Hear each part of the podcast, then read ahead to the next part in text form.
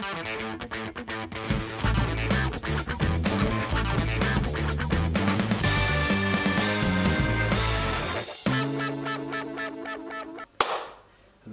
všetky hamburgové deti. Veľké prekvapenie, sme tu zase fyzicky spolu.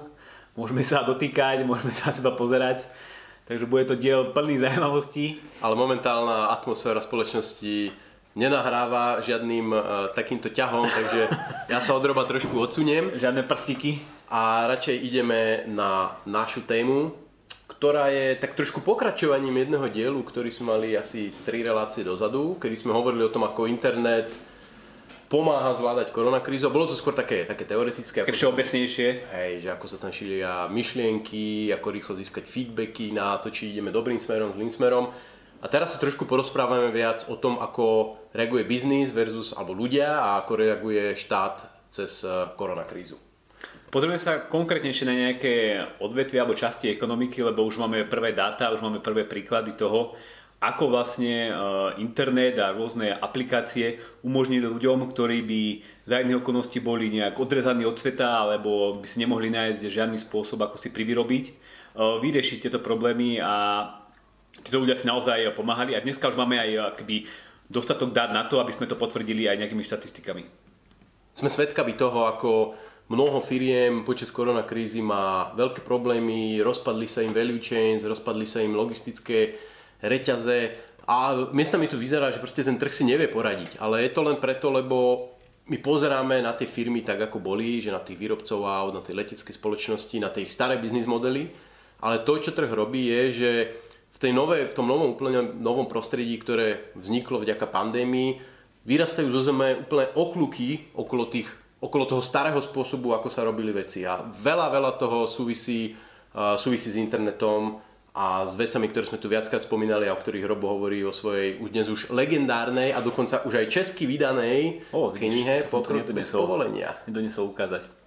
Ale ako hovoríš, ono to ale nie je to, že iba sa zrušili nejaké reťaze a že teraz problém je s výrobou, ale reálne jednoducho, keď tu bol ten pík korony a jednoducho bol lockdown a proste ľudia nemohli vychádzať von, alebo mali zakázané, ja neviem, púšťať ľudí do reštaurácií alebo nejaké veľké množstvo ľudí do obchodov, tak reálne akože tam nebol problém s tým, že sa niečo rozpadlo, ale bolo to jednoducho zakázané. Hej? A teraz akože bola otázka, čo s tým robiť. A my sme o tom rozprávali, že ten internet pomáha keby trošku riešiť tieto problémy a dnes to už aj vidíme, že napríklad veľa malých obchodíkov v mestách alebo na dedinách jednoducho nebolo pripravených na to, že budú musieť prejsť na internet a že jednoducho tu príde nejaká pandémia. A napriek tomu, že my furt rozprávame o internete, tak internet stále tvorí pomerne akoby malú časť celého toho retailu a celého toho malého obchodu a celkovej tej aktivity, ktorá sa odohráva v ekonomike. A preto veľa ľudí akoby neinvestovalo do vlastného e-shopu, neinvestovalo do toho, aby malo nejakú donášku alebo nejaký systém objednávok a podobne. A jednoducho títo ľudia boli najviac zasiahnutí koronakrízou. A tu práve prišiel na pomoc napríklad Facebook, ktorý pred pár týždňami spustil takú aplikáciu, sa to volá, že Facebook Shop. Možno, že ste poznali aplikáciu, ktorá sa volá Marketplace, kde ste mohli predať nejaký svoj starý telefón, ale práve aplikácia Facebook Shop umožnila ľuďom akoby si veľmi jednoducho a rýchlo vytvoriť e-shop. Hej? Niečo, na čo predtým podnikatelia potrebovali možno nejaký dlhší čas alebo nejaké IT schopnosti, alebo kúpiť si nejaký e-shop na internete od niekoho a potrebovali na to peniaze, tak vďaka Facebooku stačilo pár klikov a jednoducho celý ten ekosystém toho e-shopu jednoducho je na Facebooku, kde si zákazníci môžu naklikať, čo potrebujú a môžu využiť nejaký samostatný platobný systém. Hej. A vďaka tomuto, ja hovorím, že je to taká demokratizácia e-shopov, že teraz naozaj už e-shop si môže založiť každá nejaká malá prevádzka, tuto možno, že v Bratislave, ktorá predáva, neviem, nejakú drogeriu alebo predáva nejaké suveníry a podobne. Hej. Že niečo, čo akože v minulosti bolo ťažké, dneska vďaka internetu je to pomerne ľahké. Čiže jedna z tých reakcií trhu je, že veľmi rýchlo ponúkol ľahko škálovateľné, ľahko implementovateľné riešenie, kde aj takéto malé obchodíky sa vedia bleskovo zapojiť bez toho, aby investovali tisíce do vlastného e-shopu. Že jednoducho Facebook nahradil výklady, hej? Že predtým boli proste výklady, tak ľudia fyzicky chodili, sa pozerali, ale výklady boli pandémiou zrušené, tak jednoducho ľudia mohli prejsť na internet, na Facebook. To, druhý taký príklad, že mnoho reštaurácií alebo obchodov jednoducho tiež v pandémii stratili zákazníkov, stratili možnosť toho, aby predávali priamo tým ľuďom. A zase tu sa objavili iné platformy zdieľanej ekonomiky, ktoré veľmi rýchlo nahradili nákupné košiky. Hej? Že odrazu ľudia mohli nakúpiť alebo si objednať z reštaurácií jednoducho pár klikmi cez mobilnú aplikáciu. A dnes, ako som hovoril, už sú prvé dáta a v Spojených štátoch je taká obľúbená aplikácia, sa volá Instacart, ktorá umožňuje ľuďom nakúpiť si v obchode. Hej? Že proste potrebujete ísť na nejaký nákup a to sa netýka iba potravín, ale prakticky všetko, čo nájdete v obchode. A táto aplikácia vám umožní, že si tam proste naklikáte a nejaký človek dostane tento dopyt, on príde do obchodu, všetko to povyberá z regálov a donesie vám to pred dvere. A táto aplikácia mala pred koronakrízou okolo 200,000 tzv. Shoppers, teda takí tí ľudí, čo nakupujú. A v prvých týždňoch toho lockdownu v Amerike vzrástol počet týchto shoppers na 500,000, teda viac ako 300,000. A teraz hovoria o tom, že idú naberať ďalších 200,000 zamestnancov alebo týchto pracovníkov zdieľanej ekonomiky. A to je akože taká pekná ukážka toho, že na jednej strane tí ľudia, ktorí by museli ísť do toho obchodu a povedzme riskovať nejaké nakazenie alebo riskovať svoje zdravie, tak mohli ostať sedieť doma a iba si otvorili dvere a tam si našli ten nákup.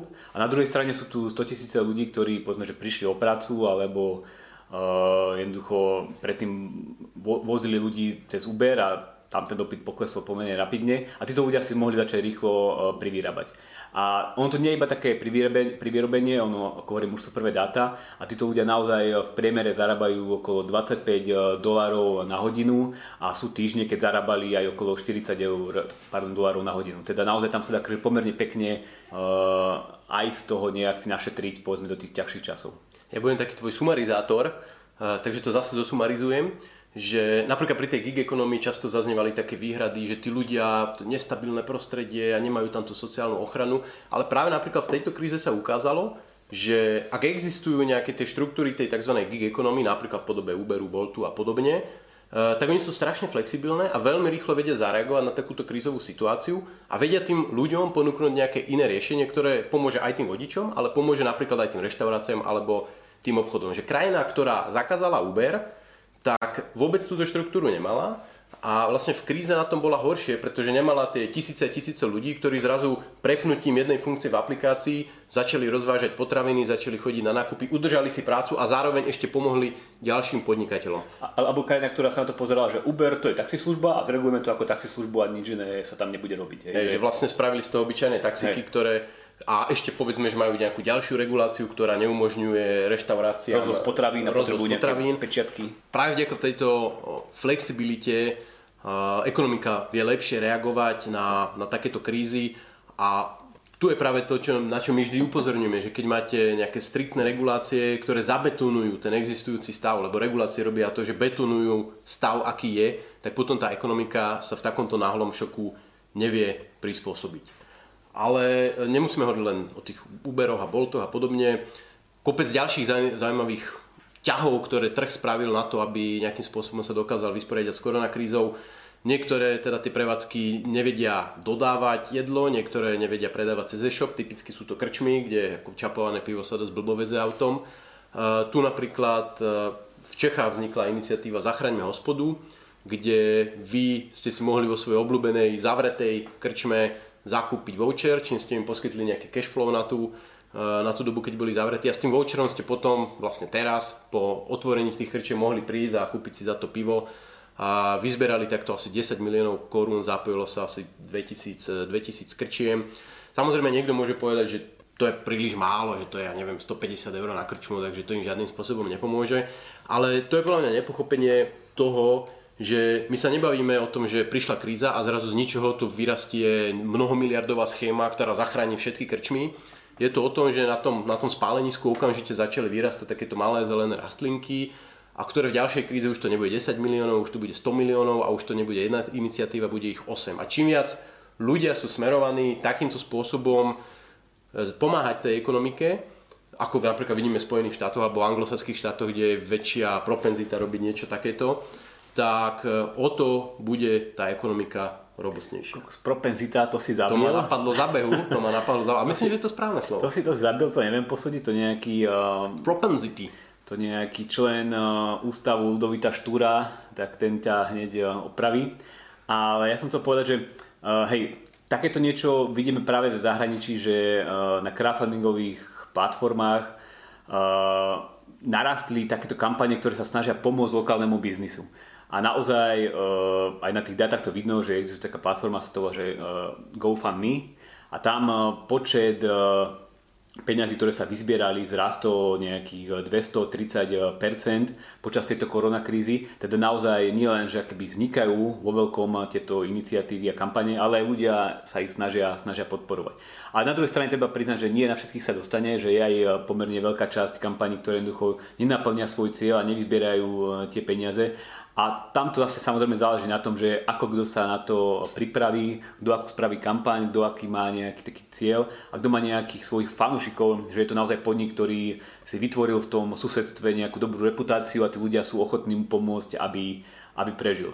A pekný príklad je napríklad v Japonsku, kde tiež takéto kampane spúšťajú, ale tam na to išli tak trošku viacej kolektívne a tam sa začali tie podniky akéby tak zgrupovať do takých celých susedstiev, že povedzme sa spojilo nejak 10-20 podnikov, vytvorili jednu kampaň, aby bola taká väčšia, aby mala väčšiu sílu, a oni akéby spolu žiadajú tých ľudí alebo zákazníkov, aby im pomohli. Hej? Že teda viacej takých prístupov, že ako k tomu ako postupovať. Tam je podľa mňa ešte zaujímavá poznámka, že my veľa hovoríme o crowdfundingu, ako keby to bol svätý grál, ale samozrejme aj v rámci crowdfundingu koronakríza spôsobila nejaké problémy. Vidíme to napríklad, že nastal väčší posun smerom od takých tých biznisových projektov, typicky pre Kickstarter, že idem vyrábať držiak na telefón alebo ja neviem, kartovú hru alebo nejakú vec, tak zbieram peniaze. Oni tiež mali problémy, lebo tiež ako dodávky nejakých vecí sa im pokazili a tak ďalej, ľudia nechceli až tak míňať, ale zase je tam väčší posun smerom k tým, jak by som to nazval, sociálnym alebo spoločenským darcovským aktivitám, kde vy nekupujete si nejaké svetielko ledkové, ale proste pomáhate napríklad nejakej organizácii alebo svojej ulici alebo nejakému podniku. Ešte jeden typ crowdfundingu, ktorý tak trošku utrpel, je taký investičný crowdfunding. To sme videli aj na takom najväčšom investičnom crowdfundingu, ktorý sa volá finančná burza, kde jednoducho tie indexy sa pomerne rýchlo prepadli, ale zase na druhú stranu pomerne rýchlo vzrastli. O to by vedel povedať možno, že niečo viacej kolega Juraj Karpiš, že prečo, ako to funguje. A myslím, že stačí čítať jeho statusy a budete vedieť správne odpovede. A druhý typ crowdfundingu, ktorý ešte tak trošku utrpel, je tzv. Lending crowdfunding, kde keby ľudia požičavajú nejakým iným ľuďom alebo podnikom na to, aby si niečo kúpili alebo do niečoho investovali. Takže hej, nie každý typ crowdfundingu išiel hore, ale práve ten darcovský, kde ľudia pomáhajú ľuďom, ktorí to potrebujú, narastol pomerne rýchlo. A nepoznám presné čísla, ale sú články, ktoré píšu napríklad o tom, že v Taliansku, kde tá koronakríza prepukla medzi prvými a kde boli tie dopady najväčšie, najviac negatívne, tak tam práve tie články hovoria o tom, že sú stovky kampaní, ktoré sa vyzbierali niekde okolo 10 000, 20 000 v priemere na jednu kampaň. Teda zdá sa, že sú to pomerne veľké čísla a oni tam práve ľudia pomáhali rôznym nemocniciam, rôznym, ja neviem, domovom dôchodcov a takýmto akéby inštitúciám, ktoré boli najviac zasiahnuté. A to hovoríme o priemere, ale tam sú kampane napríklad pre jednu nemocnicu v Miláne. Počas tých najhorších momentov sa spustila taká kampaň na zvýšenie počtu postelí na intenzívnej starostlivosti, asi na 3-násobok alebo niečo, taký bol cieľ, že oni vyzbierali niekoľko miliónov eur, cez ktorými to financovali. Čiže naozaj v tých ťažkých chvíľach veľmi rýchlo tieto nástroje dokážu vyzbierať rádovo aj milióny eur. Napriek tomu teda, že v Európe je to novinka alebo dlho sme tu niečo takéto nemali. Ľudia boli zvyknutí spoliehať sa na ten štát, ale teraz keď videli, že treba okamžite reagovať, tak z ničoho dokázali takýmto spôsobom vyštartovať. Ale ešte jedna, ja neviem, či to vôbec nazvať crowdfundingom, ale jedna forma podpory, ktorá často sa spomína v súvislosti s umelcami, o ktorých je počuť, ktorým padli dotácie, nemôžu robiť žiadne predstavenia, teda celkovo majú ťažké časy. A to je po slovensky istá forma online mecenáštva. Poznáte asi napríklad platformu Patreon, ktorá nefunguje tak, že máte nejaký jeden projekt, potrebujem 50 000 eur, aby som spravil toto a postupne sa zbiera, ale je to o tom, že tomu svojmu cieľovému subjektu posielate každomesačne euro, 5 euro, 7 euro, máte tam na výber rôzne týry. A toto je vhodné práve na nejakú takú systematickú podporu ľudí, ktorí nerobia jeden projekt, ale ktorí ako keby dlhodobo generujú nejakú činnosť. A tam tiež je možné vidieť, že ty si mal, myslím, to číslo toho nárastu. Ono v tých prvých týždňoch to narastlo okolo 30 tisíc tvorcov začalo využívať tento Patreon navyše oproti tým, myslím, 120 tisícom, čo tam boli predtým. Teda aj v tejto oblasti bolo vidno, že aj umelci a tvorcovia prešli z offline sveta do online sveta a hľadali spôsoby, ako si nejak zlepšiť svoju finančnú situáciu. A podľa mňa je to veľmi zaujímavý vývoj z toho dôvodu, že ako typicky v minulosti umelci buď boli chudobní a jedli pse konzervy, poznáme veľa týchto príhod, alebo keď sa im trošku zadarilo alebo dokázali presvedčiť niekoho, tak získali svojho mecenáša, čo bol obvykle nejaký bohatý človek, bohatá rodina, ktorý im platil za to, že oni malovali alebo skladali básne alebo robili divadelné hry, nakoniec aj Shakespeare mal svojich významných mecenášov.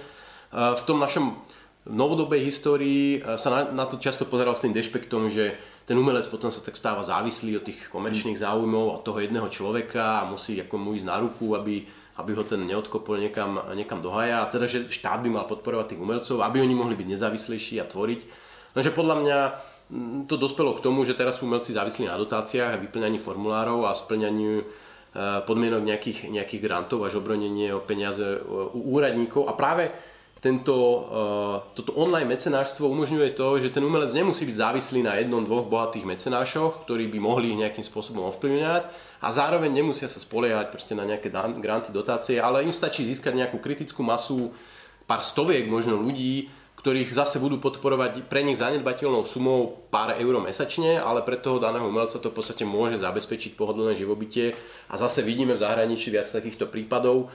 U nás to funguje skôr cez nejaký ten podcasting a podobne. Zatiaľ nepoznám nejaký prípad umelca slovenského, ale ja si myslím, že to je len otázka času. Ale na druhú stranu sa treba akože priznať, že pravdepodobne nie všetci umelci, ktorí dnes fungujú na Slovensku, si dokážu nájsť tú kritickú masu ľudí, ktorí začnú podporovať, a môžeme jednoducho zrušiť dotácie do umenia a títo ľudia, všetci ľudia, ktorí robia to umenie, budú môcť pokračovať v tej svojej práci. Takže treba si asi nadať čistého vina, že možno nie každý, kto chce robiť umenie, možno, že nie každý, kto vyštudoval vysokú školu umenia a má na to nejaký diplom, že môže robiť umenie, aj v skutočnosti sa tým dokáže akoby uživiť. Že my sme si tak zvykli, že jednoducho, keď človek takéto niečo chce robiť, tak mal by prísť štát a začať mu túto jeho vášeň financovať, ale treba sa pozrieť na tú druhú stránku, že toto niečo stojí a práve v tejto koronakríze tých peňazí asi nebude dosť.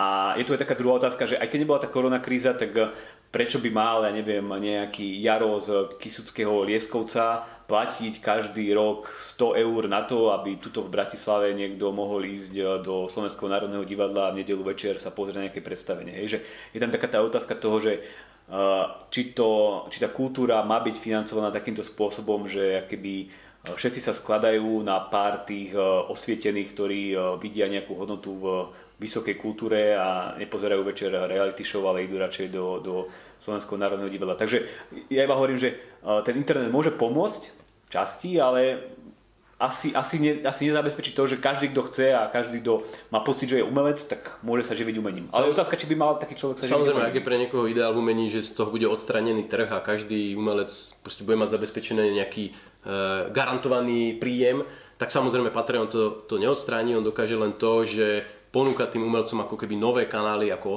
osloviť ľudí. Ale napríklad to, čo ty si hovoril o tom, že Jožo Fero z Horného Lieskovca musí platiť Bratislavčanom operu, tam býva taký protiargument, že no ale vlastne to je dôležité pre ten národ, aby sa kultúrne nejak poznášal, a potom tie deti toho Joža Fera možno nakoniec budú kultúrne vyspelejšie, lebo tu máme v Bratislave tú operu, oni sa tam raz dostanú a bude to super. Ale tu zase my môžeme namietať, že je otázne, ako efektívne niečo takéto, koľko tých, my stále hovoríme o Kisučanoch, aké by boli úplne negramotní, tak proste koľko tých jednoduchých ľudí, ktorí môžu byť aj v Bratislave, lebo ani väčšina Bratislavčanov nechodí do opery a naopak Kisučania môžu si sem tam zajsť do opery, tak mnoho tých jednoduchých ľudí možno nepodvihne to, že tu majú tú budovu opery, na ktorú sa skladajú, a tých umelcov, ktorých neznášajú, ale napríklad práve to, že možno na tom internete si nájdú repera, ktorý si zrazu začal hrať so symfonickým orchestrom a zbiera si na to peniaze cez Patreon, tak takýmto spôsobom, takými malými kročikmi možno dokáže sa tá kultúrna úroveň národa, aj keď to je to trošku neuchopiteľné, pozniesť viac ako nejakým nutiným výberom peňazí na nejaké inštitúcie. Čiže kultúra potrebuje viacej rytmusov a viacej repu. Keď si hovoril o tom Patreone, mňa napadla ešte jedna platforma, ktorá sa volá Cent. Ona ešte začína a je zaujímavá tým, že ona sa rozhodla vytvoriť ako keby nejakú sociálnu sieť, niečo ako Facebook, kde môžu pridávať umelci svoje diela. A ľudia, ktorým sa to páči, to môžu lajkovať, ale ten like není zadarmo, ale stojí práve ten 1 cent. A tá myšlienka za tým je taká, že jednoducho áno, ten cent je málo a toho človeka, ktorý prispieva, to akoby nepáli, proste prispieje.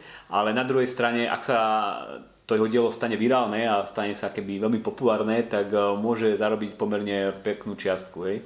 Takže toto je tá prvá myšlienka, ktorá nie je až taká inovatívna, takýchto nápadov už bolo v minulosti viacej a zatiaľ sa žiadny nepresadil, tak uvidíme, či sa to podarí tomuto centu. A druhá taká novinka alebo nová myšlienka, ktorú ten cent prináša, je, že umožňuje niečo podobné ako Patreon, že človek sa môže stať nejakým pravidelným prispievateľom nejakého nového umelca, ale nezískava len dobrý pocit, že mu pomáha, ale získa keby nejaký podielový list na tomto umelcovi, a keď tento umelec získa veľké množstvo podporovateľov, tak ten prvý, ktorý bol, tak ten má právo na nejaký podiel z tých ostatných príspevkov. Teda je to tak trošku taká pyramidová hra, že ten, kto keby prvý odhalí toho dobrého, kvalitného umelca, ktorého čaká parádna kariéra, tak ten na tom ešte zarobí. A to vytvára takú dobrú motiváciu, že jednoducho človek má motiváciu hľadať tých dobrých umelcov, ktorí ešte začínajú, a tí začínajúci umelci, ktorí majú častokrát problém na začiatku kariéry si nájsť peniaze, tak oni takto môžu nájsť tých prvých mecenášov z ľudu. Je to vlastne podobné, ako sme sa bavili v minulosti aj o vzdelaní, že existujú také projekty, kde ty vlastne investuješ do školného nejakého nájdeného študenta a potom máš nejaký podiel z jeho budúcich zárobkov. Na rozdiel od pyramidovej hry, podľa mňa je to dôležité povedať, je to, že v pyramidovej hre ty nemáš žiaden iný výnos, akurát výnos od tých ďalších obetí, ktoré si nájdeš, kdežto tu vždy máš výnos tej práce toho umelca. Čiže nie je to pyramidová hra s nulovým súčtom, ale je to pyramidová hra, na ktorej môže každý byť v zisku minimálne tým, že má efekt od toho umelca. Tak neviem, tak s umelcom sme odporúčili, nech zbierajú centy na cente, a vám ostatným odporúčime samozrejme, aby ste nás sledovali ďalej, aby ste lajkovali, šerovali, posielali centy. Posielali ešte nesme na žiadnom Patreone ani nikde, ale keď vás bude dosť, tak sa tam určite dáme a podkúpime si potom nejaké reťazky, hodinky a prstenie. Majte sa.